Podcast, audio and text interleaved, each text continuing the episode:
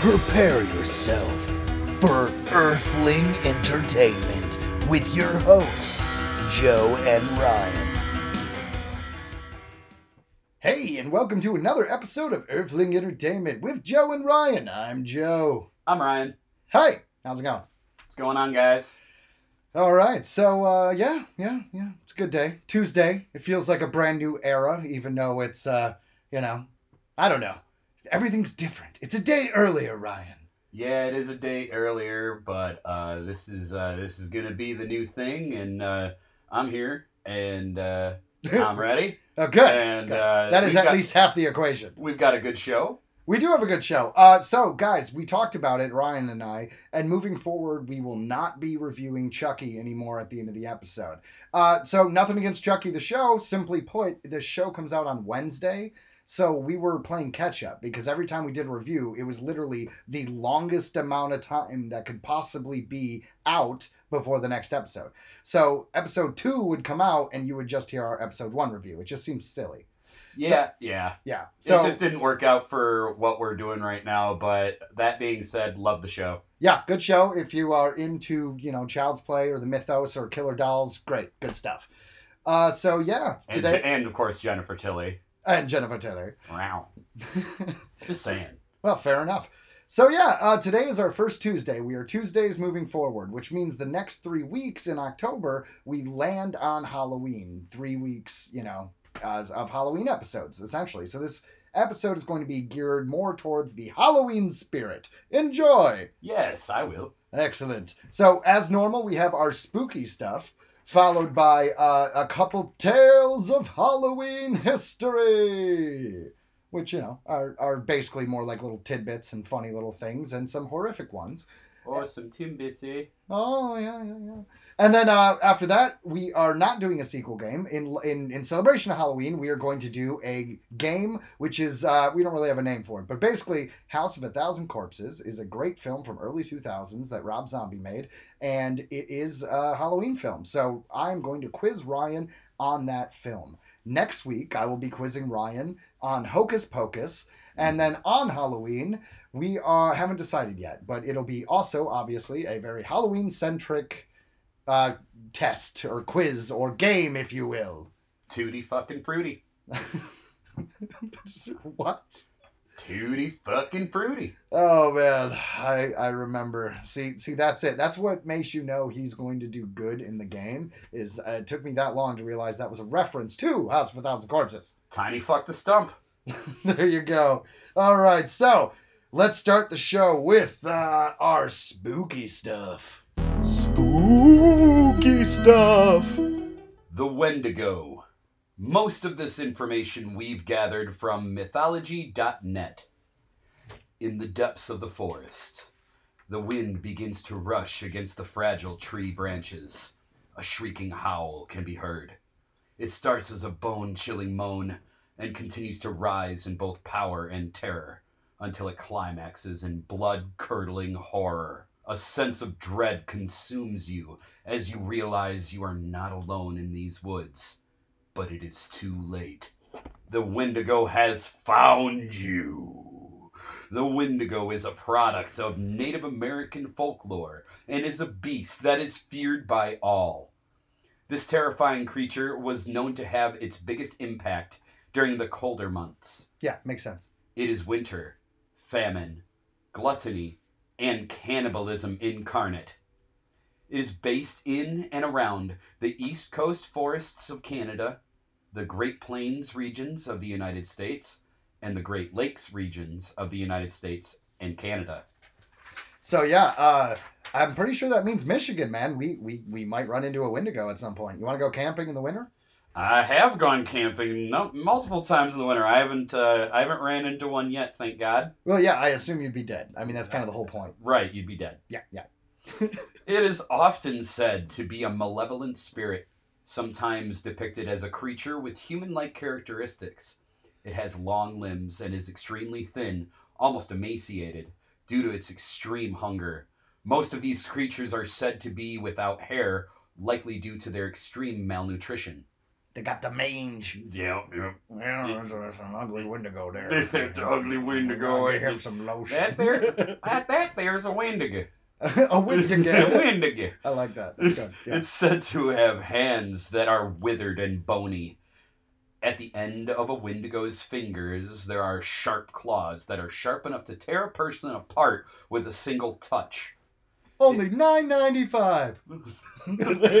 Oh, what a- Billy Mays. What a. but wait, there's more. Its mouth is filled with needle like teeth that are stained in a disgusting shade of yellow.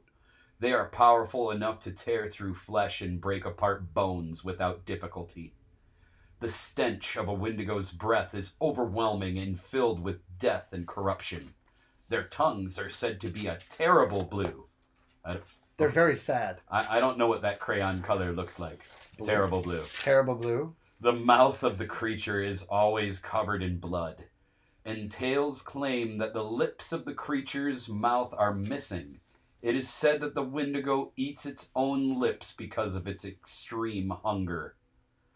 Al- That's rough. That's That is not something you want to see.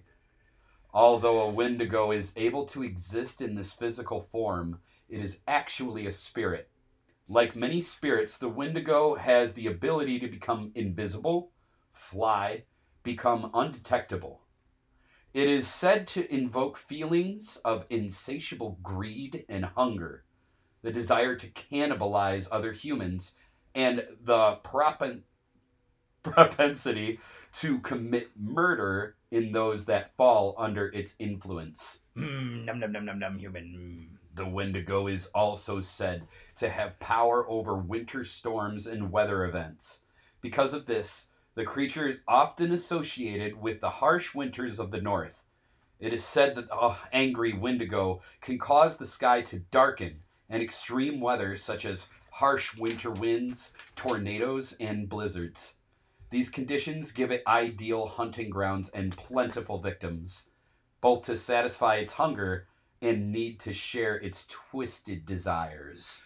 Which is actually like a perfect horror scenario, right? Because you're cut off, it's the winter, there's lack of supplies, it's cold, so you're trapped, you feel isolated. So, you know, whether this is a real thing or not, which, you know, you know, I'm just saying, uh, it makes sense, right? It plays on all those fears of isolation and being alone and you know, since it's cannibalism, obviously, you know, your your lack of supplies, which was a much bigger deal in history.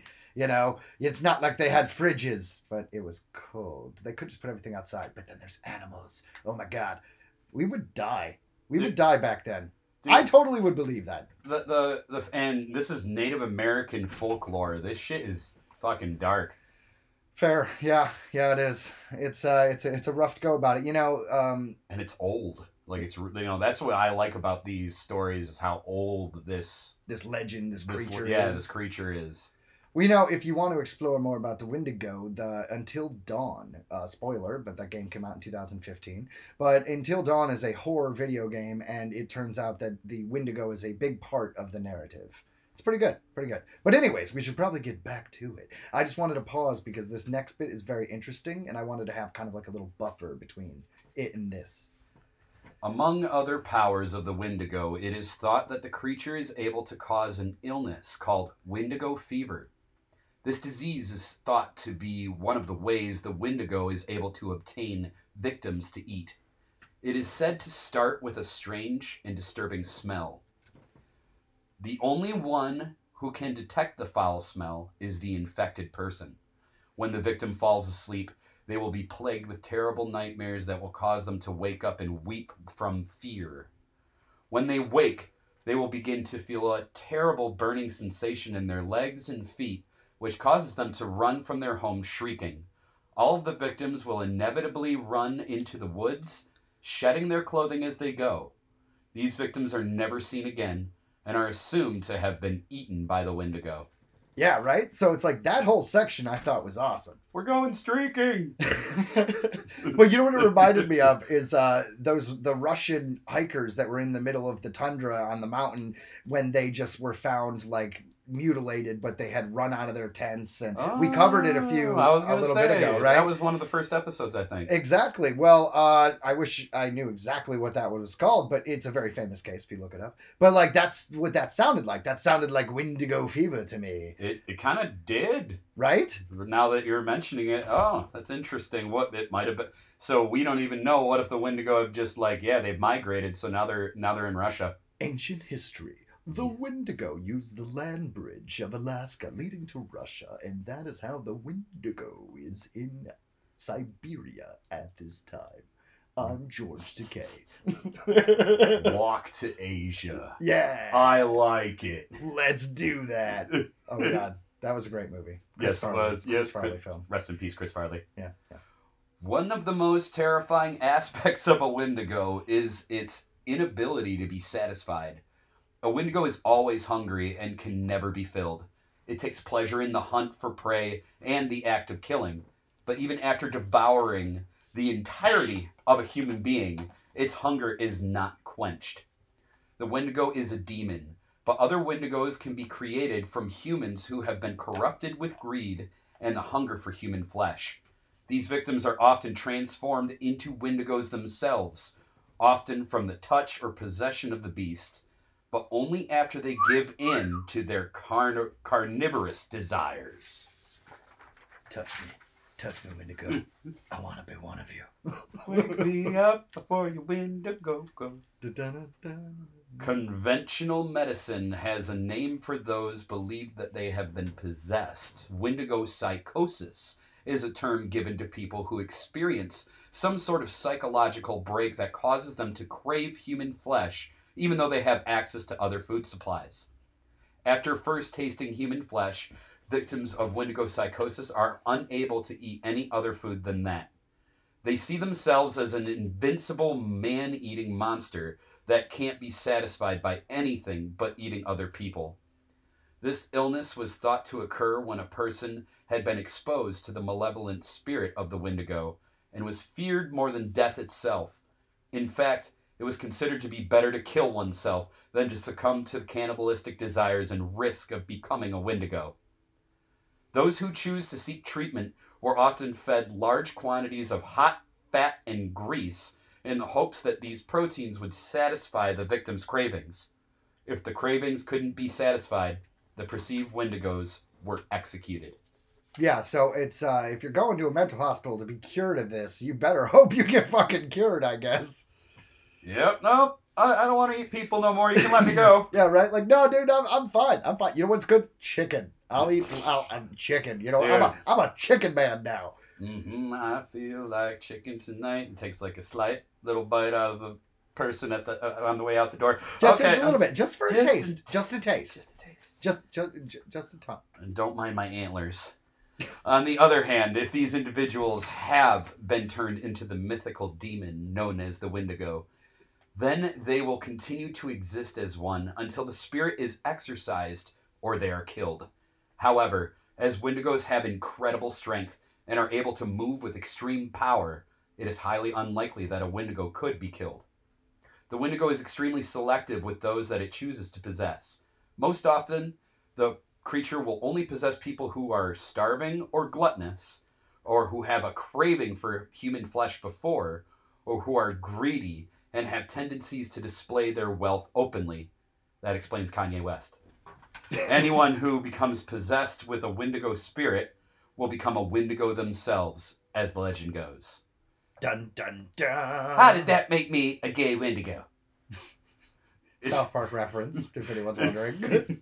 it's a ruthless and savage predator. It has heightened senses that allow it to tune into every inch of its hunting grounds, which often extend for many miles on end.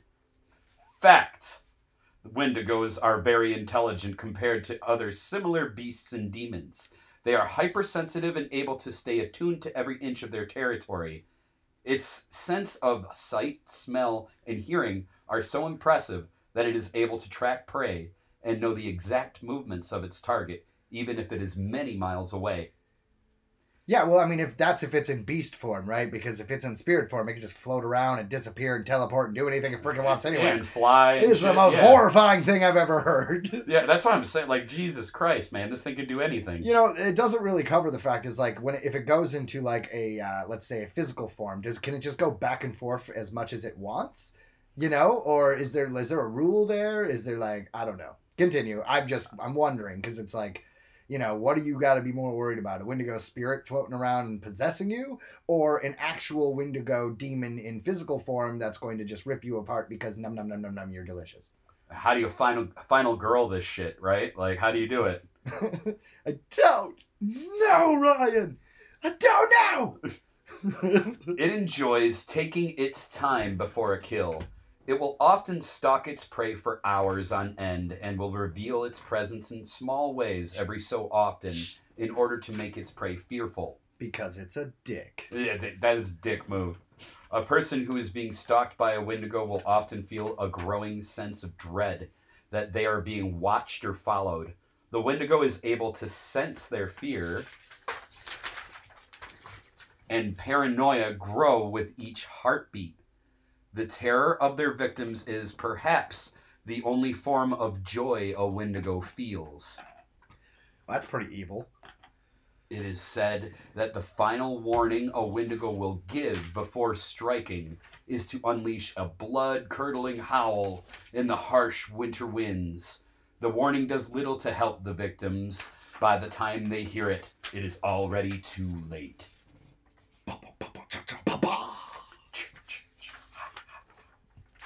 There is little that can be done to hide from a Wendigo. In fact, many believe that hiding from a Wendigo is impossible. It is said that once the creature captures the scent of its prey, it will always know where that person travels, no matter how far they go. Which is why I was saying if you encountered one on your camping trip, you would mo- you would you'd be dead. You'd just be dead. So it's like, yeah, they put like what an Apple AirPod on it, on you. Like they like the window Wendigo's got his own kind of tracking system. He's like, "Mm, Mm. Mm, me, me, me, me." Oh, is the tracking beacon secure? Haha. Taking a, we're taking a great risk, Vader. Sorry, sorry, Star Wars. yeah, it, it Uh, always finds its way in. It's it's found its way. Continue. I find your lack of Wendigo disturbing. I'm sorry, I had nothing there. Uh, okay, here we are. I've lost my place. Your home will not keep you safe from the reach of the Wendigo. There are many stories that document Wendigos who have managed to unlock a home from the outside and slaughter everyone inside. In these cases, Just for funsies. Here's Wendigo.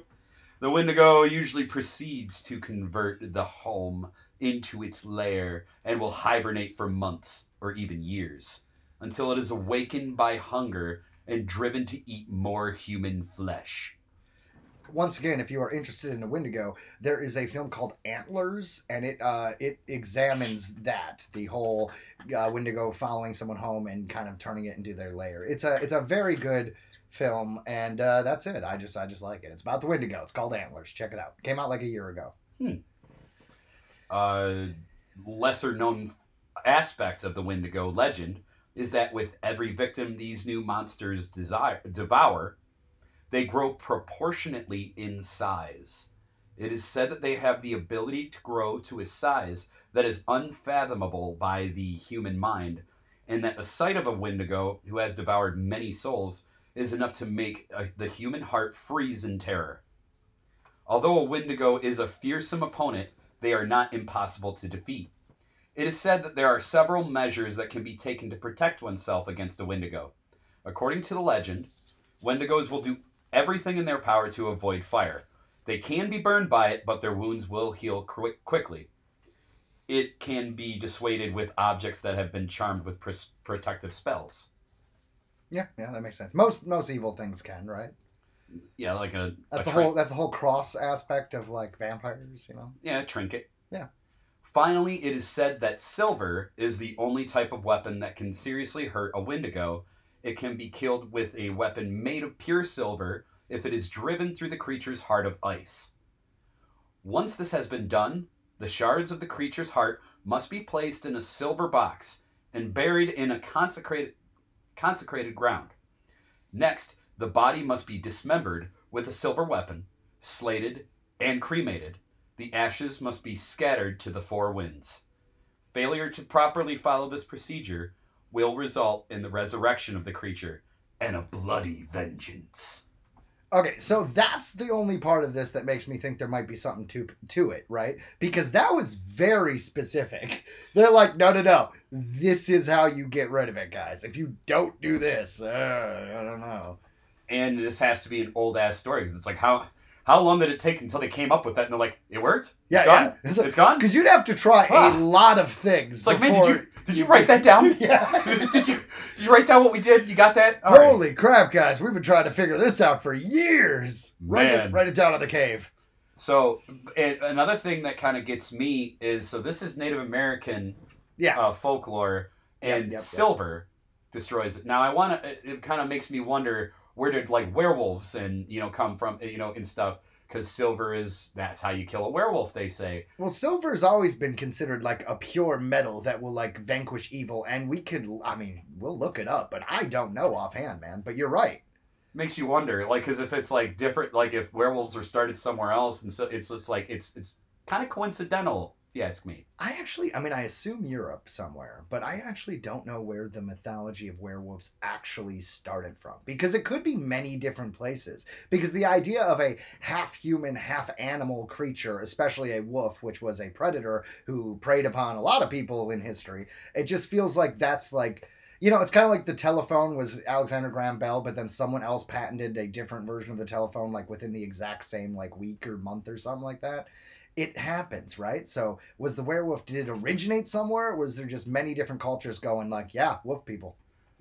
Well, and now we we know, of course, we have all the proof that uh, it was extraterrestrials who were making uh, human alien uh, animal hybrids. We've seen it all the time. You know, we see it in uh, Egyptian. You know, with like the half bird. yeah, I always half- loved I always loved that theory, right? That's I- why I all the that. pictures have like the uh, the cross the cross breeds. Right. It- Somewhere there's a turtle man in space. well, and we're all, in my opinion, the product of accelerated evolution by extraterrestrials. That's my opinion. Uh yeah, I mean that is definitely a common theory. I wouldn't say that. I wouldn't I wouldn't throw it off the table. You know, so, because uh, basically that's the whole missing link thing right? Like there was monkey people and then suddenly there was an evolutionary jump and we have humans. And a lot of uh, religions stand behind like okay that's why evolution isn't real and it's creation creationism excuse me. I might actually have that pronunciation wrong. Yeah. anyways the point is uh, yeah so a lot of people are like all right aliens showed up put their dna with monkey people boom us. That's why there's no missing link bam Dude, we share 98% of our DNA with chimpanzees. That's that's so mind-boggling to me that it's just like that. And they're still chimpanzees. Yeah, yeah. so Like- like what what branched off to where our chimpanzee people developed and changed so much so quickly? Aliens. Aliens. But to be fair, we also have a lot to do with the like genetically, we have a lot to do with a pig too. So, you know.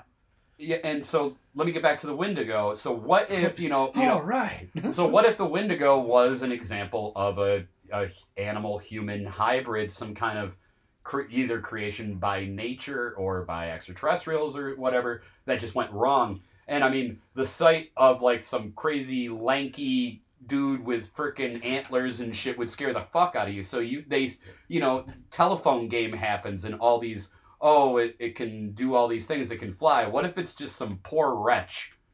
You know. I don't know, man. It's like uh cuz it's like if you want to say it's some kind of a uh, animal hybrid, then there there are a lot of pictures where it has elongated skull as a head and it has antlers. So it's like I can see some animal stuff, but then a lot of these characteristics are just so out there and different and it taking spirit form and stuff like that. To me, that's more supernatural than like living creature. But wouldn't it be awesome if they were just like I don't know. They just they could teleport. Like why? Why would a physical creature, if they were a hybrid, like you're saying, why? How would you account for the supernatural aspect? Is that part just superstition?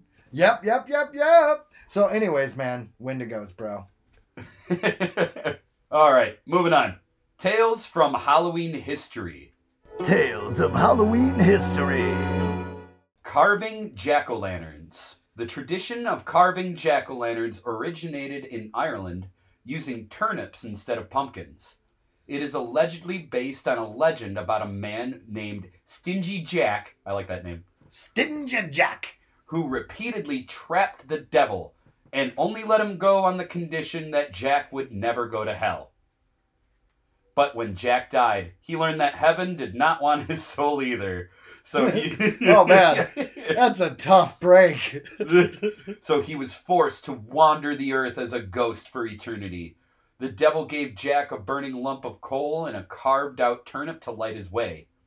Locals eventually began carving scary faces into their own turnips to frighten away evil spirits and to tell Jack to bugger off. like, dude, that sucks. Yeah, but you know what? There you go. Like, you want to know where jack o' lanterns came from? That's some freaking history, man. That is a Tales from Halloween history.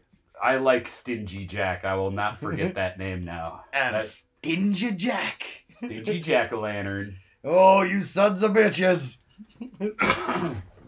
All right, we got a pretty uh, dark one here. All right, the next one, number two in Tales of Halloween history. The suicide mistaken for a Halloween decoration.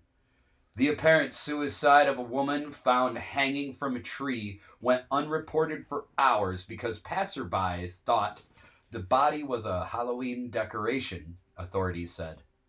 The 42 year old woman used rope to hang herself across the street from some homes on a moderately busy road late Tuesday or early Wednesday, state police said. The body, suspended about 15 feet above the ground, could be seen from passerbying vehicles.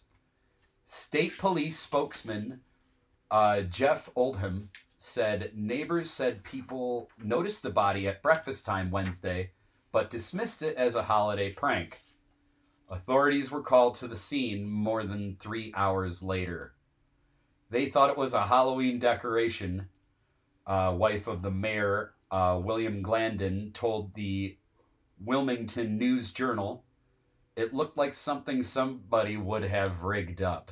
She said, So, yeah, that's pretty dark. "That's pretty. I messed up. Did But it I- makes sense, though, dude. If you're going to hang yourself around Halloween, especially in an area where there's a bunch of decorations, it, did you not think, like, you planned that, right? I was gonna say she planned that. She's like, oh, these people are going to look at me for days and I feel so bad. Dude, think about that. That is, that's pretty. That's pretty crazy. Yeah, it's like because she she knew what she was doing, and she was probably hoping that yeah, a lot of people would see her, and then you know obviously it would hit the news later that it was it was a real body, and it's like that would seriously affect. That's that's a huge huge message. See, Jeff, you're Oh gonna wish God. that you didn't dump me now. Oh my god, that's so fucked up. That is, I mean, I don't know though, because at the end of the day, pharaohs built monuments to be remembered. P artists make art, you know, to be remembered. This woman, all she had to do was hang herself at the right time. And you know what? Almost 20 years later, we're talking about it. We never met this person, but we, we remember.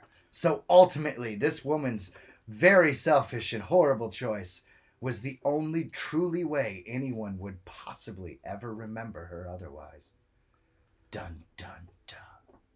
Yeah, very dark. But that being said, I'm sure her family does, and no disrespect intended. Yeah, sorry for them, but holy shit, what a what I like how I- speechless you were. Like I was getting so dark, and you're just like, I don't think I'm gonna touch this one. I guess not. I'm just like, what a legend.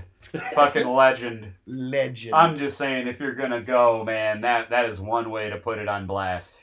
Yeah, I mean, we don't support suicide to be clear in any way, shape, or form. But I will say, if you're 90 in your 90s and you know you don't have that much time left, just do me a favor jump out of a plane naked while on crack and having bird wings surgically grafted to your shoulder blades because you, it just seems like why not? Why not? At least once, I want to see someone on the news be like a fallen angel? Question mark.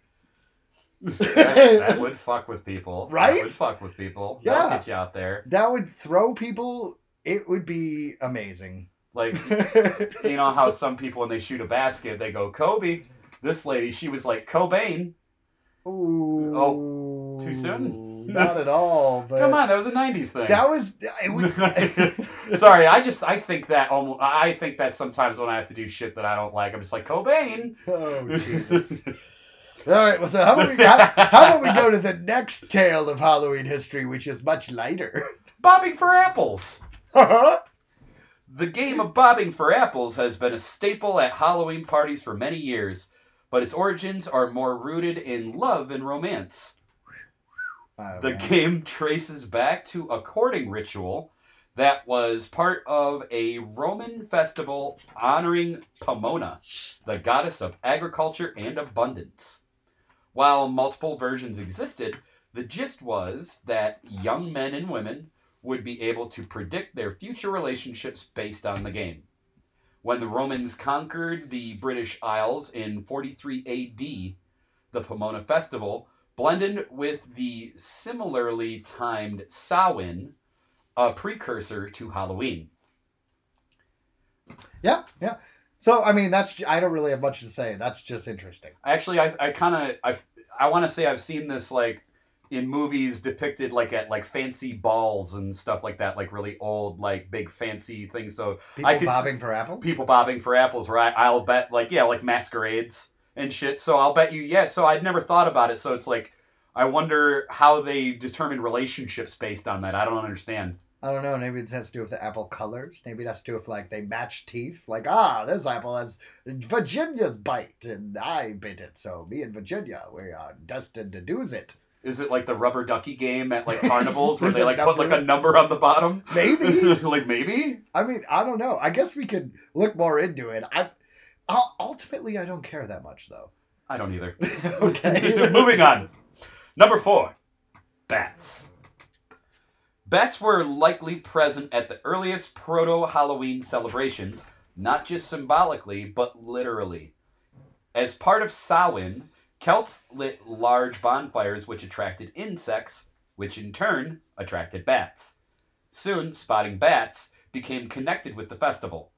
Medieval folklore expanded upon the eeriness of bats with a number of superstitions built around the belief that bats were the harbingers of death. Oh yeah, that makes sense. Oh, by the way, that dude's the harbinger of death. Stupid. That little guy. You know. I mean, okay. See, all that is a very logical take on it, right? You know, bonfire equals bugs, bugs equals bats, and I totally buy it. I absolutely buy it. But the question is, uh, so when we think of spooky Samhain, you know, festivals and there's bats, that's why at some point in the early 1900s they're like, "Hey, Halloween, let's put bat decorations up." Okay, I guess. Yeah, okay, that all tracks. All right, fair enough. And it makes sense because, yeah, bugs attract bats. But yeah, the thing that scares me most about bats is rabies. That's terrifying to That me. is- that is, uh, I mean, fair enough. But rabies, uh, I feel like we got it pretty licked, don't we? Like, if you uh, get rabies, don't you just go to the doctor and get a bunch of shots? Like, it sucks. It sucks. Like I hear it's like horrible, like rounds of sh- rounds and rounds of shots and I stuff mean, like that. I remember back in the day hearing like you got to find the infected animal or something. I don't know if that's still true. And I know that yeah, if you don't get help, you're dead. Like that is a for sure. You cannot survive rabies. And once you get to a certain point, there's no going back. Well, fair enough. I would run away, dude. I'm, no joke. I'm terrified of bats because I'm terrified of rabies. I would run away screaming from a bat. All right. Well, Ryan, I'm sorry you're afraid of bats, but hopefully you're not also afraid of the game this week. The Halloween movie trivia game. I'm excited. One of my favorite Halloween movies, House Thousand Corpses. Yes, like Ryan said, this is a quiz on the film The House of a Thousand Corpses. And uh, so it's Rob Zombie's movie. It's actually Rob Zombie's first movie. This is kind of a, a cult classic. Takes a lot of inspiration from A Texas Chainsaw Massacre 2 and, uh, and actors as well. And it's just, it's a whole lot of fun. So if you haven't seen it yet, well, you're going to get some out of context information right now. Also, go see it. It's it's really good. It's a lot of fun. It's a it's a quickie too. It's only an hour and a half, very digestible. It's got some effed up scenes, but by today's standard with Saw and everything else, it's really not that over the top. You you'll be fine if you're into halfway decent scary movies. It's arguably his best film. You know what's funny? He doesn't like it. That's funny. Yeah, he's he's he's uh, said in like 2014 he was just like you know all I see is mistakes and mistakes and mistakes, which makes sense because every film I've made I feel the same way. You know what I mean? Yeah, It's just- it's Rob an was- artist. Yeah, and Rob was at the helm of it, so it's like you know, and he and he fought so hard to get it out there. Well, you know what's funny is there is a lot of footage that in the film it cuts to, and it's like, uh, so there's a character named Otis who's torturing some cheerleaders, and there is a, a character named Baby who's basically, for lack of a better description, masturbating with a skeleton, and a few other things like that, like the whole opening credits. All of that, everything I just talked about, was filmed in Rob Zombie's basement by him with his 16 millimeter camera, and it was done after principal photography, just so he could add like that little bit of flavor, the little bit of music video, if you will, to this horror classic. And, and uh, and there are random scenes where there are like random desolate hallways or whatever that he walks down. That was on tour. He brought his camera with him, and he would just do like filler footage at, at different venues he was at. Yeah, it's a very stylistic film that like in between scenes we have quick montages of this this stuff we're we're describing here that uh in context really makes sense, but obviously you're not going to get a good grasp but you know how we're describing it here. And, and I will say, I actually do think Devil's Rejects, the sequel, was arguably better than House Thousand Corpses. I just love House Thousand Corpses. This is your favorite film. yeah. Yes, and then most people felt as though Three from Hell was good, but ultimately unnecessary because so much time had passed. It, it felt like a film that they were happy that they you were watching a bunch of people who were happy to make this film whether or not it really hit the mark i, I don't i don't i can't really say i haven't i only saw it once Fair enough. But uh, those three films, uh, House of Thousand Corpses, uh, Devil's Rejects, followed by Three from Hell, are what's known as the Firefly Trilogy, and it follows the exploits of the Firefly family. And that being said, let's start our game. Woo! So, 10 questions. Can Ryan get. Uh, we're, we're actually just going to see what his score is. 10 questions about House of a Thousand Corpses. First ever in our Halloween movie game. Are you ready? i'm ready All right. What is the name of the Firefly family's roadside attraction?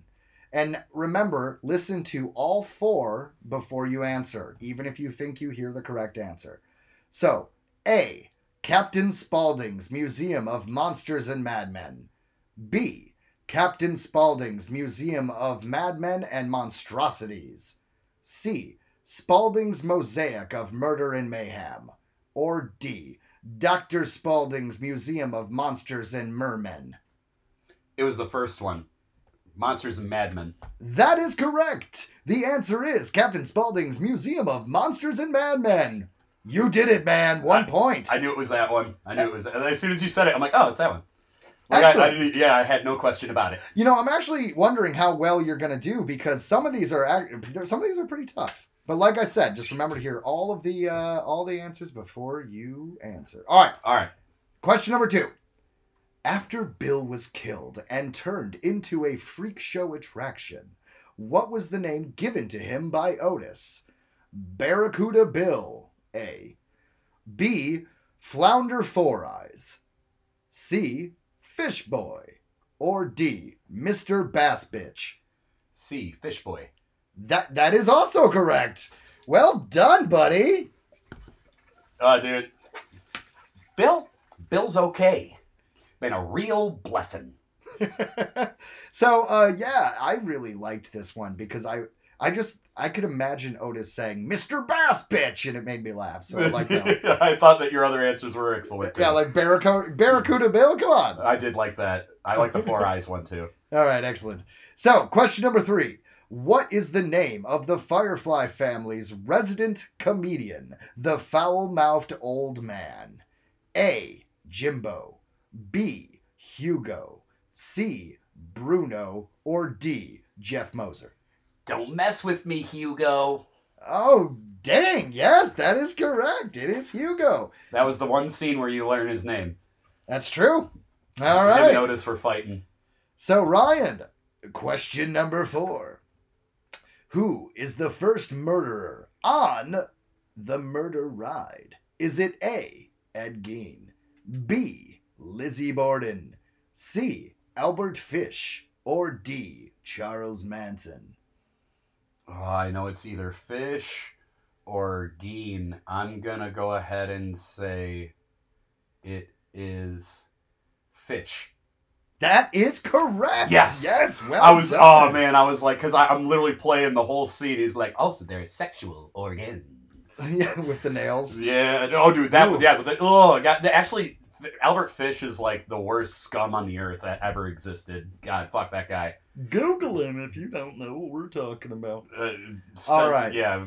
Oh my god. It's All right, we're up. gonna get we're gonna get a little harder now. Okay. All right. Number five. What hospital was Mr. Quiola, aka Dr. Satan, an intern at? A. Pine Willow Psychiatric Hospital. B. Shady Pines Psychiatric Hospital. C. Willows County Mental Hospital. Or D. Weeping Willows Home for the Mentally Ill. D. Weeping Willow's home for the mentally ill.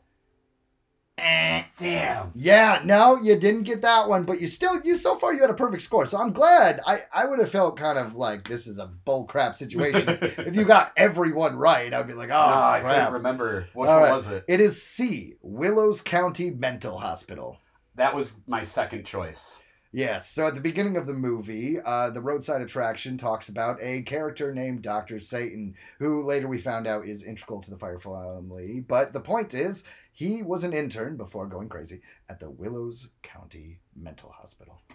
You, yeah, yeah, Dr. Satan. Dr. Satan. Dr. Satan! Which, by the way, the char- the guy who did that, that was Chad Hardwick. He was awesome. Chris Hardwick. Chris Hardwick, excuse me. I, I, I I heard that he was he was super ecstatic like on the set. Like everybody was like, calm down, dude. Yeah, no, I you know he's a, he was a fan. He's a fan. All right, so we're halfway through. Question number six: When the police find Bill's car, what do they discover in the trunk? A. A dead girl. B. Body organs. C. Baby doll heads. Or D. Mary's head. A dead girl. That is correct. All right. And I believe they carved trick or treat into her as well. And yes, they did. They did carve trick or treat in her. And, and uh, I, I don't want to uh, unless there's like I'm gonna I'm gonna I'm gonna yeah go go Go. All right, all right. I, I was gonna say some more shit about the movie, but I'm Yeah, like yeah you you know might ask. All right, so number seven. Who said the boogeyman is real and you found him? A. Grandpa. B. Which, you know, what was it? Hugo. B. Otis. C. Mother Firefly. Or D. Jerry. Otis. Yeah, I kind of gave that to you because I couldn't help but do the accent there. Who's your daddy? All right. That scene he's wearing his face. Yeah, he's super creepy in that one. I love it. Because there's nothing that says a homage to Texas Chainsaw Massacre like someone wearing someone's face.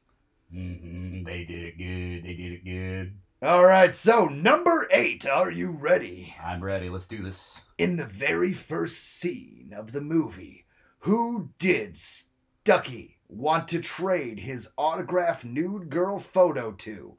Was it A. Jeff Moser, B. Jackie Johns, C. Jackie Cobb, or D. Johnny Cribb? Do, do, do, do, do, do, do. Give me give me B and C again. B and C are Jackie Johns and C. Jackie Cobb. I'm gonna say Jackie Cobb. That is correct. I knew it was one of the two. Well done, buddy. All right, number nine. What person did Captain Spaulding have tattooed on his arm? A. Bruce Lee. B. James Dean. C. John Wayne. Or D. Clint Eastwood. John Wayne Pilgrim. Oh, that's the Duke for you, and also correct. That's right. That's right. I love me some Captain Spaulding. I got to meet him once. Oh yeah, uh, Sid Hayes. So it's Sid Hayes. Is that his name? Yeah. Yeah. Well, uh, unfortunately, he passed a few years ago. Hag, But right? Hag. I know his name's Sid, though, Yeah, right? yeah. All right. Anyways, great actor. Uh, final question: Who is in the back seat of the car at the end of the movie? Is it A. Baby, B. Mother Firefly, C. Tiny, or D. Otis? D. Otis. Woo! We'll get you to the doctor. We'll get you to the doctor. So that is absolutely correct. And in our first Halloween movie trivia game, Ryan got 9 out of 10. So, yeah, very impressive. We'll see how he does next week when we cover Hocus Pocus. Now, I haven't decided yet if this is going to be strictly the first film or the first and second, because part of me wants to do just the first film because it is a classic.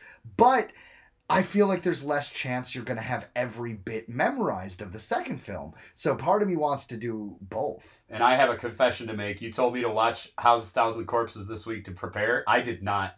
So Well- this was all off of pure memory. I haven't seen that movie in a while. Well, I you know what we wanted to start the the last week you did not do really good at the sequel game, so I wanted to give you a game that I, I that you could thrive in. And now that we've done that, we need to find a happy medium, sir. Well, You're either amazing or terrible. all right. Well, then I then next week let's do let's do a bit from the first and second one. That way I have to because I don't know. I couldn't even. I watched Hocus Pocus 2. I couldn't tell you one thing about it right now. All right, so uh, to be clear though, I will do an even amount of questions for both films. So All right. five and five. all right, all right, that's fair. So that's it. Next week, guys, we are doing the Hocus Pocus quizzy gamey Halloween spooky blah blah blah blah blah. blah. And, and one last thing I want to say about House Thousand Corpses. I remember in 2001 being at uh, the tour called The Night of Merry Mayhem with Mudvayne and Rob Zombie and Ozzy Osbourne.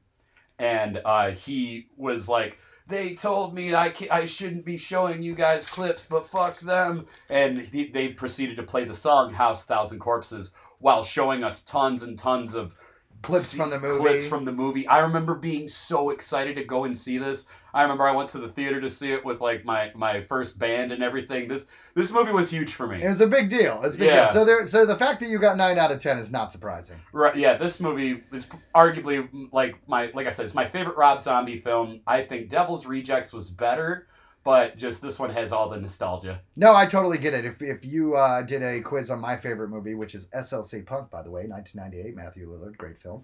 Uh, it's same thing. I would know all the answers. So I, I totally get it. Well, next week, the Hocus Pocus one and two. Only posers die.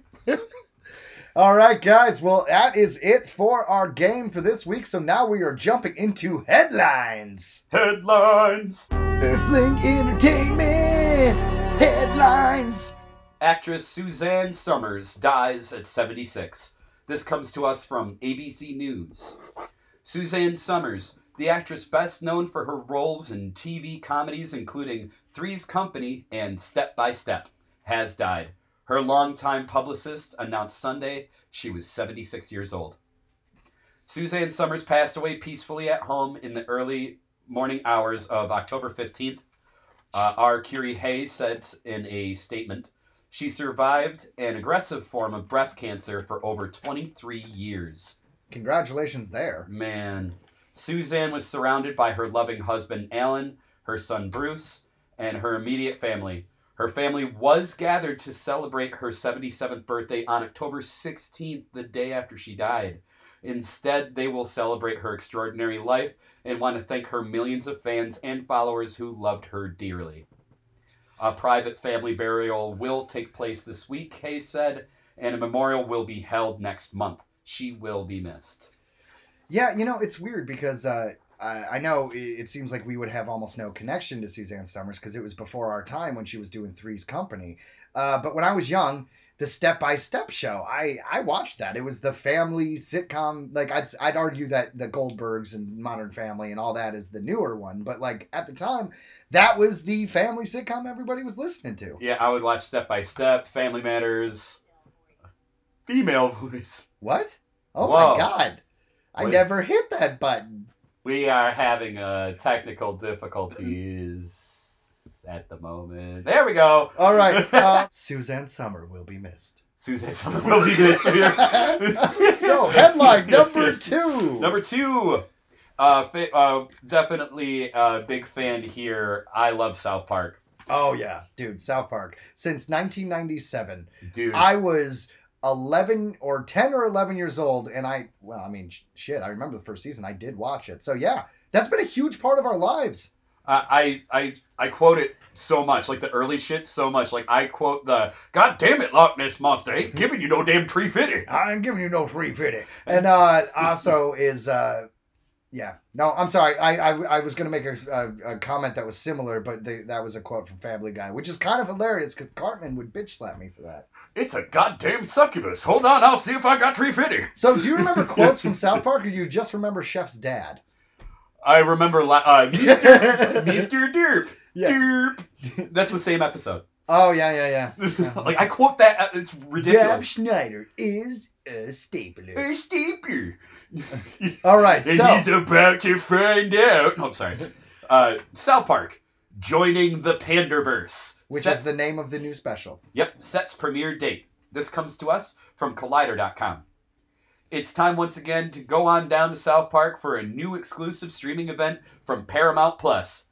PP. Following up on the success of the. That, I thought that's what they were. That was the whole. It's a peepee. I thought that was them making fun of Paramount Plus. It was. Awesome. Yeah. I picked that. Awesome.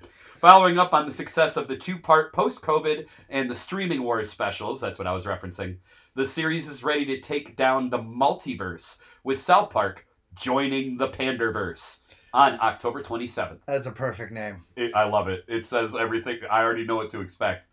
The premiere date comes with a new teaser that sees the boys of the sleepy little mountain town thrown into a story involving AI and nonsensical multiversal variants of themselves.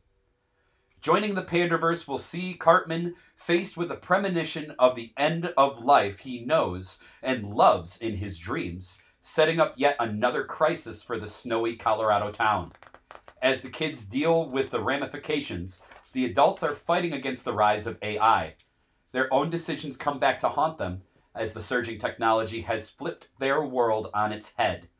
The story sees the town gathered together to fight this latest threat as the narrator reintroduces fan favorite characters like Cartman, Stan, Butters, and Kenny.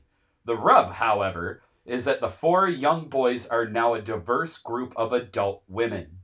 Something that Kyle, the lone member of the core group who hasn't changed, rightly points out doesn't make sense. Instead, PC principal tells him that he's the problem and uh, he just needs to learn to just accept it. That was my that was the best I could do. I like it. It was Thank a you. PC Thank- principal. Thank you. Uh, you assume you assuming my PC principal, bro? You PC, bro?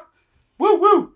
South Park joining the Panderverse premieres on Paramount Plus on Friday, October 27th, and in Australia and the UK on October 28th, with other international markets to follow. Wah wah wah. And So, the picture here is great. oh yeah, we got the picture, and it looks like Kenny is a adult Asian woman. He's Sabine. Yes, we see uh, Cartman looks like he uh, there is he is a black woman. I think uh, I think an Indian woman is Kyle ultimately. No, but Kyle didn't change, so that's a whole new character. all right, fair enough. And then Stan is Uh, Latina? Latino. Yeah, yeah. yeah.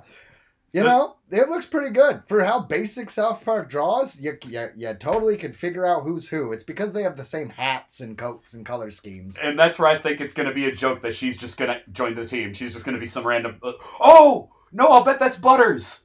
Oh, I'll bet that's Butters. Butters, so yeah. so Butters looks like a Native American. yeah, or or uh, India Indian. Yeah, I'll bet that's Butters. Yeah. Cause yeah, and yeah, doesn't Kenny look like Sabine Kenny does look like uh, Sabine from Ahsoka for sure. completely? Yeah, because it's an adult Asian woman with uh, the right uh, length of hair and it's purple. So yeah, I'm Yeah. with you. I literally see Sabine standing there. Oh boy, everything is Star Wars with you, Ryan. I can't help it.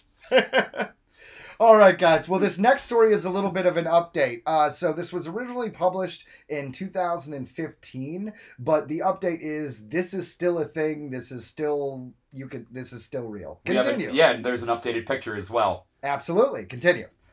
A Jason Voorhees statue lurks on the bottom of Minnesota Lake. This comes to us from Nerdist News. No matter how much Jason Voorhees has scared us over the years, we can take solace in the fact that he's not real, right? But Hmm. something tells us that knowledge isn't particularly comforting for scuba divers in Minnesota when they unexpectedly come across his statue at the bottom of a mine pit. Yeah, that would be horrifying. The, I mean, But hold on, if it's a mine pit, how many scuba divers are there, and why? Because doesn't that mean there's no fish or anything? Because if it's a mine pit, it was just kind of flooded, right? Right, right. No, to me, doing that kind of spelunking or whatever is terrifying enough. Yeah. Well, the- I, well, yeah. Yeah. Okay. Fair enough. So Jason's underwater naturally. Naturally, right. Uh, reminding me of oh, which one was that where he was chained to the bottom? Uh, he got chained to the bottom at the end of six, and then jumps out of the water at the beginning of seven. Yes, yes, he gets electrocuted by the yeah, because they pull the electric. The Frankenstein, him getting electrocuted, is the beginning of six. Yep, yep. Yeah. All right. The sta- uh, the Jason statue is the work of Doug Klein. He built this nightmarish, fantastic piece, complete with machete in hand. Then Klein placed it 120 feet at the bottom of a spot for divers in Crosby, Minnesota.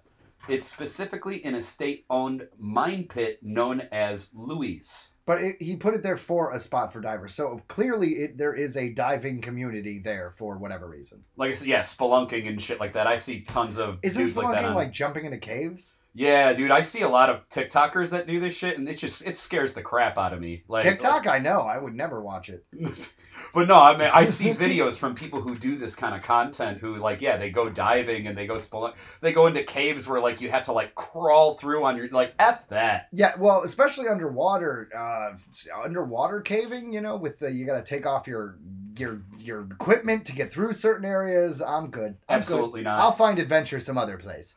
And, and uh, one more little side tangent. Then I'm seeing all these news stories about this uh, crew who got sucked into a like an oil uh, pipe, and they were stuck where there was no air, and they actually were able to find a couple scuba tanks in the ta- and one guy was able to get out. It's a it's actually just happened. It's a crazy story. Sorry, I just So stories scuba of divers got sucked into an oil pipe. yes, it was fucked up. Like it, it just happened. I was seeing a bunch of stories on this I yesterday. mean, okay, so scuba divers got sucked into some kind of machinery, but like an oil pipe, that doesn't make. I don't know if they work there. They might have worked there, and you know the scuba equipment was just there in case someone did get stuck or Okay, whatever. You know what? You're gonna have to find that story. I'm gonna have to I give, give me a link, and we'll talk about it next week. I was gonna say we'll talk about it next week because that was a crazy story. We'll talk about it in uh, headlines. All right, all right.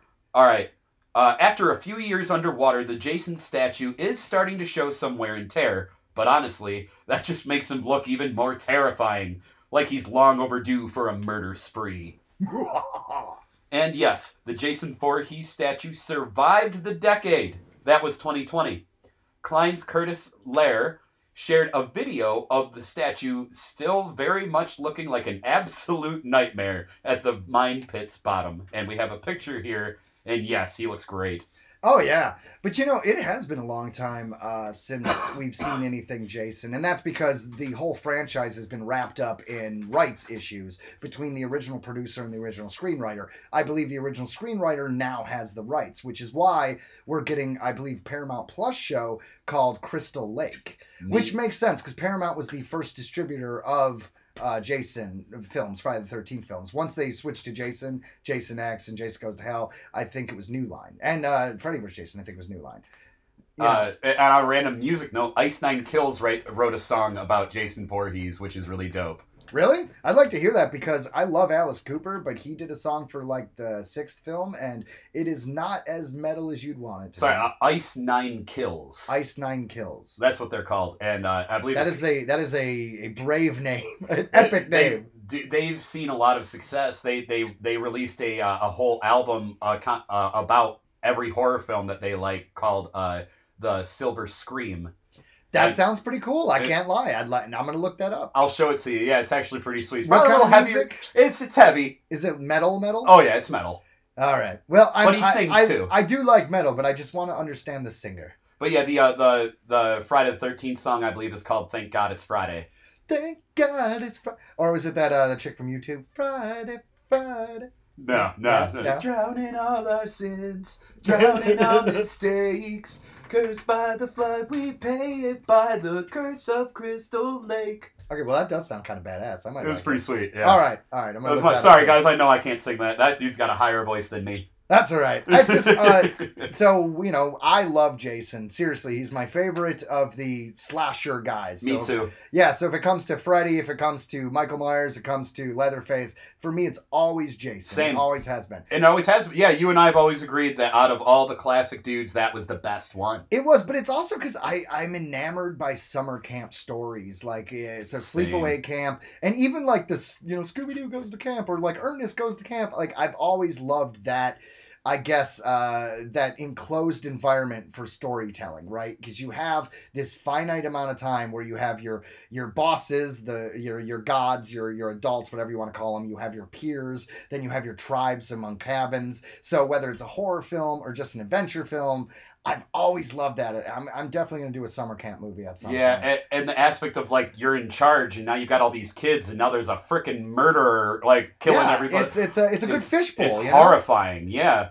And uh, Jason's just always been the cool, and I think the Platinum Dunes remake of Jason is very underrated because to me, uh, it they basically took the first three films, uh, Friday the Thirteenth, and put them into this remake. And I I know Michael Bay produced them; it's Platinum Dunes, but it, they were great films. And uh, Danielle Panabaker is uh, she's from The Flash. She was the f- kind of the final girl. Well, and they explain the classic trope of how does Jason always catch up to everybody when he's just walking and they're frantically sprinting from him. They he had like a whole tunnel system. Which you know I don't know if it needed to be explained, but didn't bother me in the least. I thought it was cool. Yeah, it was fine. I, I guess some of the true older fans are just like the whole supernatural aspect of him just appearing was better, and uh, I I didn't mind. I didn't mind. They they made him. This Jason in the Platinum Dunes one was uh, more human. He was he was definitely in a live Jason. Where if you follow the original series, he actually dies in number four.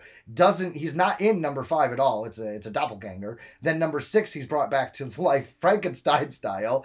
And then by number seven, he's fighting someone with telekinesis. So we kind of jumped the shark at that point. But you know, he started out alive And at some point or another, he gets frozen because they they just, yeah in in space. yes Well, yeah. yeah, the frozen in space. Yeah, there is an indeterminate year, I believe, unless they. I I, I Was know. it like Earth went through an ice age and he got frozen? Well, no, it was Earth is kind of like in modern day. They're vague about what year it is. So, like, it maybe it's the not too distant future. But basically, they're studying Jason Voorhees for his regenerative abilities, why he could heal so good, why he keeps coming back. That was the story of Jason X. And uh, long story short, he escapes, and the only way for them to stop him is they freeze him cryogenically. Now we jump like 200 years, and a spaceship of students who are on a field trip land on Earth, which we no longer live on, and is a desolate planet, and Yeah. find the frozen Jason and dethaw him on the spaceship, and then he goes on a rampage and kills them all. Jason X is highly, highly underrated. I- There are some of the best kills in that one. And spoiler, when he becomes Super Jason, it's so over the top and stupid and so much fun. And also spoiler, when he goes into the holodeck and then he's like they program it to look like the 1980s and you get a whole scene of like a 1980s summer camp and they have the the whole thing. It's all a X. hologram, right? Oh my god. I Yeah. just I love Friday the 13th. I love Jason so much. I- and I for, oh sorry, I forget the one comedian, but he had like the best opinion. He's like the kids in Jason in Jason movies, like they want to die. It's like they all, like Mike, Joe. Come on, guys, quit screwing around. I'm gonna go take a shower. to be fair, they can't hear the that is what we hear as an audience. I just love that. But that would be funny if in a movie, like something like Scary Movie, where they recognize it, they're like, "Oh crap, dude, it's dangerous." How do you know? Do you hear that? do you hear the music? That's the killer's music. Dude, so Jason has, and and yeah, a lot of his kills are great. Uh, he has some like, I love when he folded the person in half with the bed. That, Yeah, I forget which was- one that was. That was Freddy vs. Jason. That was- I loved that movie so much. Freddy vs. Jason. That was a great movie. It was great soundtrack. Awesome movie. I liked Freddy vs. Jason too. The only thing is, I did not like the the non-committal ending. So like, it's because different studios own the different characters, and nobody wants their character to lose. So we have Jason quote unquote win, but then as he comes out of the water, he's holding Freddy's head, and Freddy winks to the camera, just so you know he didn't actually win. And it's It's the same thing with every versus. You watch, uh, what was it, uh, Alien versus Predator? Guess what? There isn't really a definitive ending at the end of the day because you're like, oh wow, the Predator won, yeah, and then it gets killed with a chest burster. So it's like, did the Predator win? We just. It's that that just annoys me about versus films. Batman v Superman. Who won that? Nobody. I guess their mom won that. Martha. Yeah, I felt the same way. Like, yeah, like there wasn't a definitive answer because I remember going in the film with friends who were Freddy fans, and, and we would be like, oh, like making bets, like, oh, who would win? Well, in the trailer, they have the vinyl girl who's like, Freddy versus Jason, place your bets. Which, by the way, was not in the final film, No, it wasn't. but it was in the trailer. I remember that. And also, who's in that movie? Jay from Jay and Silent Bob. Oh no, they just got cast- You beat me to They it. They just cast a guy who You looked beat me to exactly it. like I was- Jay. My joke was gonna be, and then you get Jay from Wish.com.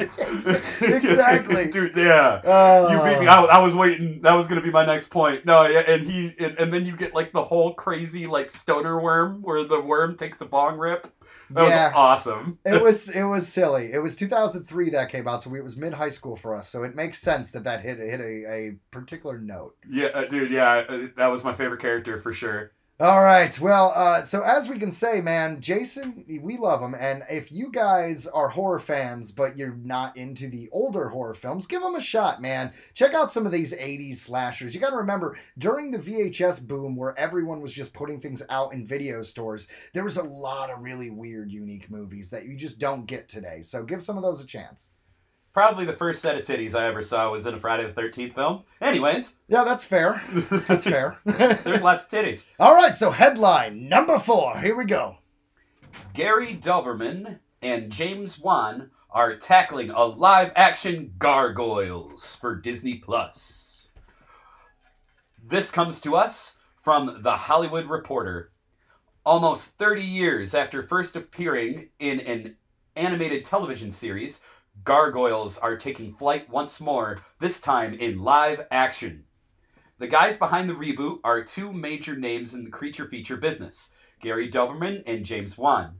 Them, along with the Atomic Monster Company, known for their collaborations on the hit Annabelle horror series, have teamed up to remake the 1990s cartoon as a live action series for Disney Plus. which honestly I couldn't be more excited about because that's going to be cool. It- As long as they yeah. don't do too much CGI. When they say live action, I don't want CGI gargoyles. I hope they do uh, prosthetics.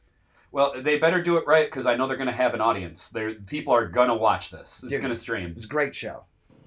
Uh, Atomic Monster was one of the companies behind the horror hit Megan, which I, I really liked.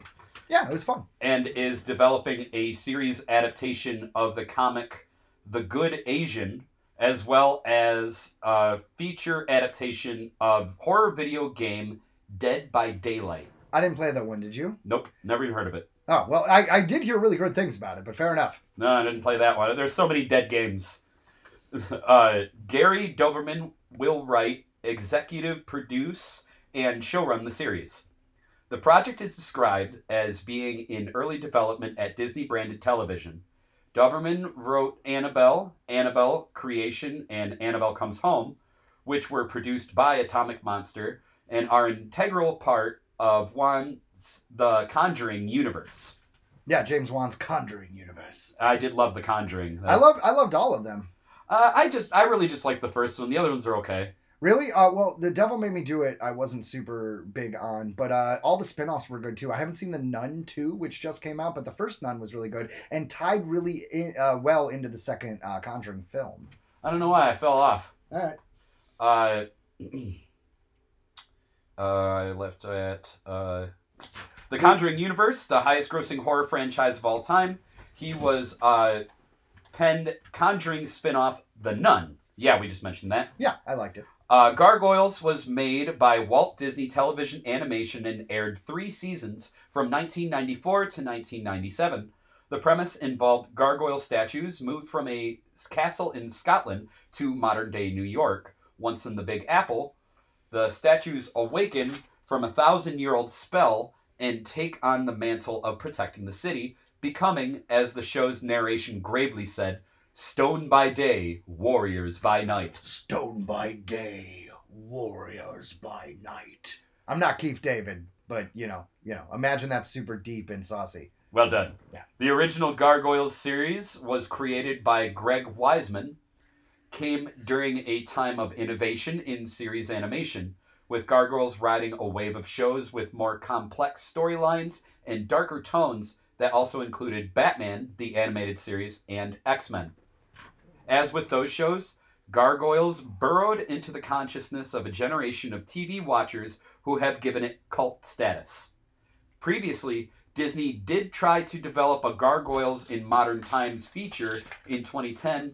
Around the same time, they made The Sorcerer's Apprentice, which actually I like that movie. I did too, but it flopped terribly. I know, but it was actually like really good. Yeah. The later disappoint the latter disappointed at the box office, and the project stalled out not too long afterwards. Well, there you go. Yeah. So that makes sense because that happens a lot of times. Like the uh, films will flop and then somehow it affects other films. You know, for instance, the uh, Superman Lives film that Tim Burton was going to do with Nicolas Cage playing Superman, they were like a week away from shooting, and suddenly their money got pulled because of a bunch of flops that they related to being like the same content, and then they gave the money to Wild Wild West. Which, you know, say what you want about Wild Wild West, I'm just saying I would have liked to see that Superman movie. Yeah, that's right. They did give the money to that. Yeah, there's a whole documentary. Uh, listeners of this podcast may or may not know. Jon Schnepp, the late Jon Schnepp, did a documentary called "The Death of Superman Lives: What Happened," and it's a full-length documentary that just discusses what that movie was uh, and why it didn't ultimately get filmed. It's it's fun. Kevin Smith is in it. They got the producers in it. A lot of really fun people are in it. Uh, yeah, so check that out if you're interested in that. And Nicolas Cage is the man. Nicolas Cage is the man. The unbearable weight of massive talent was one of the funniest things I've ever seen, where he plays himself as like I don't know. It's it's a weird version of himself. Obviously, it's not. It's a character, but it's he plays Nicolas Cage. Yeah, I haven't seen that one. I, I've seen I've seen the meme, obviously. Make your own kind of music. and then it goes to Pedro Pascal like smiling like all crazy at him. Yeah, it was a fun film. But anyways, back to Gargoyles. That that show came out when we were young. We were kids. We were under 10. You know, 1997. I mean, that was like when I was 10. So I remember most about that is when the film, uh, the show first came out, they premiered it with a straight to video film. It could have been in theaters, but I think it was straight to video. And it was uh, a 90 minute pilot, essentially. And it came with a board game. So it was like a thicker box than this VHS. And behind it was a thin board you could you could unfold. And at the end of the VHS tape, they had a 20 minute kind of like you know video accompany to the game that like sets the timer and it's a it's a, it's a real fun interactive thing uh, it's actually on the youtube that is connected to this show if anyone's interested but anyways that's what i remember most from it oh and then later on kids kingdom it's kind of like a chuck e cheese i got enough tickets to get a gargoyles board game so i was a fan to say the least I'm gonna be honest. I really didn't watch a whole lot of Disney Channel when I was younger, so I I, I remember I remember Gargoyles, but I don't think I was really I didn't really watch it. Well, I don't think it was uh, exclusively on Disney Channel because I didn't have Disney Channel when I was a kid, and it was in. It must have been in syndication Oh, and yeah, something because I saw it. Yeah, I have no idea. Like I said, I remember you know the Gargoyles. Like I remember all the Gargoyles shit, but You know what else I remember is the toys. They had some excellent toys for kids' toys back in the day when you know we weren't getting these hyper realistic hundred dollar action figures. They were pretty. They were pretty good. I, I, like I said, I, I think I missed out. you did. You missed out. That's all right. I'm excited to uh, see the new Gargoyles, and you know what? I think you are gonna like it too, because if it's gonna be live action, the, the mythology, you're gonna dig it. From I, I'm gonna watch it for sure. Oh, would you it. watch everything on Disney Plus? I do. I'm a fan. Not gonna lie. Right. I, I think Book of Boba Fett was amazing. That and and it kind of goes with what you said earlier because of that. That pretty much flopped. That's why we're really not seeing Boba involved in like very much, which I think is like horrible. Well, you know, unfortunately, reactionary things to how an audience.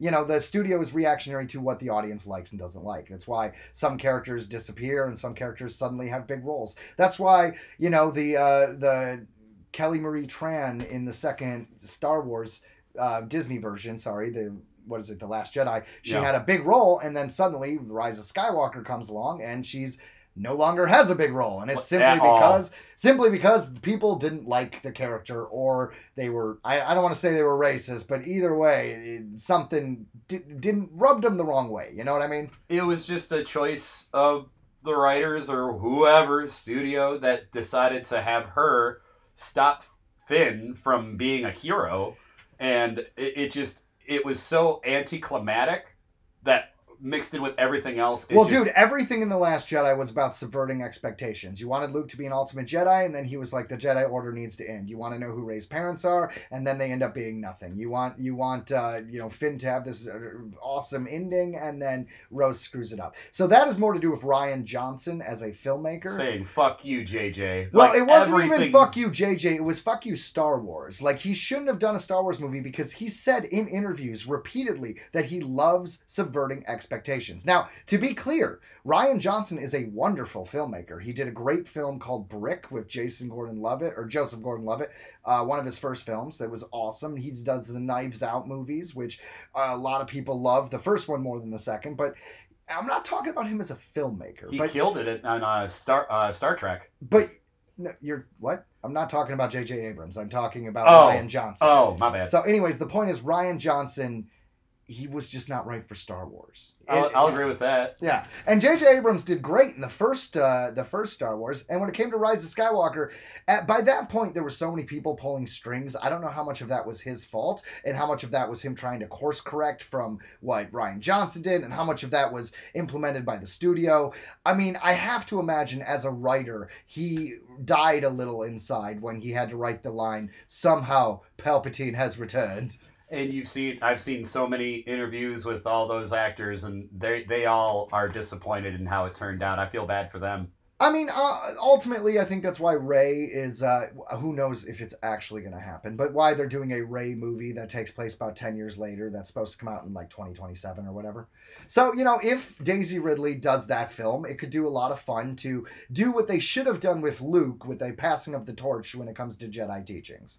And I'm pretty sure that uh, I know the actor who played Finn. I believe he said that he does not intend on returning for his No. character. So we'll no, see. uh, no, he's really butthurt, and he should be. They treated him like crap, and it wasn't, you know. I don't want to say they like anyone in particular, but things didn't go his way. They didn't go the way they were presented to him. The story that he was uh, expecting and promised is not what his character ultimately did. You know, it's rough. he It's have rough. he should have been a Jedi. He should have gotten with Rey. They clearly set it up to be all that way. Yeah. Yeah, I'm sorry. I didn't mean to get on this tangent, but hey, Ryan, I love you, but it always turns to Star Wars with you, and that's okay because it's the end of the show and we're done with topics. that's what I figured. We so- didn't have a Chucky episode this week, so I figured talk a little on that. Yeah, so uh, once again, guys, we are not going to be reviewing Chucky anymore because of the placement of their episodes. Kind of seems silly because But still an awesome show, and you should check it out. totally. Um, but so I guess uh, that'll be it for today. You know, this week's episode of Earthling Entertainment. That sounds good to me. Uh, we uh, we look forward to next week. Please join us. Like I said, always uh, message us on Facebook. It's probably the best way to get a hold of us. Just go ahead. You can message the page or or me and Joe if you're friends with us on there. And if you got anything you want us to cover, or any questions or anything like that, we'd love to hear from you. And uh, yeah, like Joe said, next week we're gonna do the game. Will be Hocus Pocus, and it will be half first one, half the second one. So we'll see how I do because. I've ne- I don't remember a goddamn thing about the second one. Well, you still have the ability. You have a whole week to watch it, so that's kind of on you for that one. It's totally on me, and we'll see. We all know how well I procrastinate. Yes, yes, yes. uh, so yeah, a couple things. Uh, if you enjoy this podcast, please check out Tattered Tales. It's another podcast we do, uh, and it is long story short, a anthology show, kind of like Twilight Zone or Black Mirror. It is a self-contained episode. Each episode is a real fun story, and some of them are funny, some of them are sci-fi, some of them are horror. Tattered Tales, anywhere you can get your podcasts.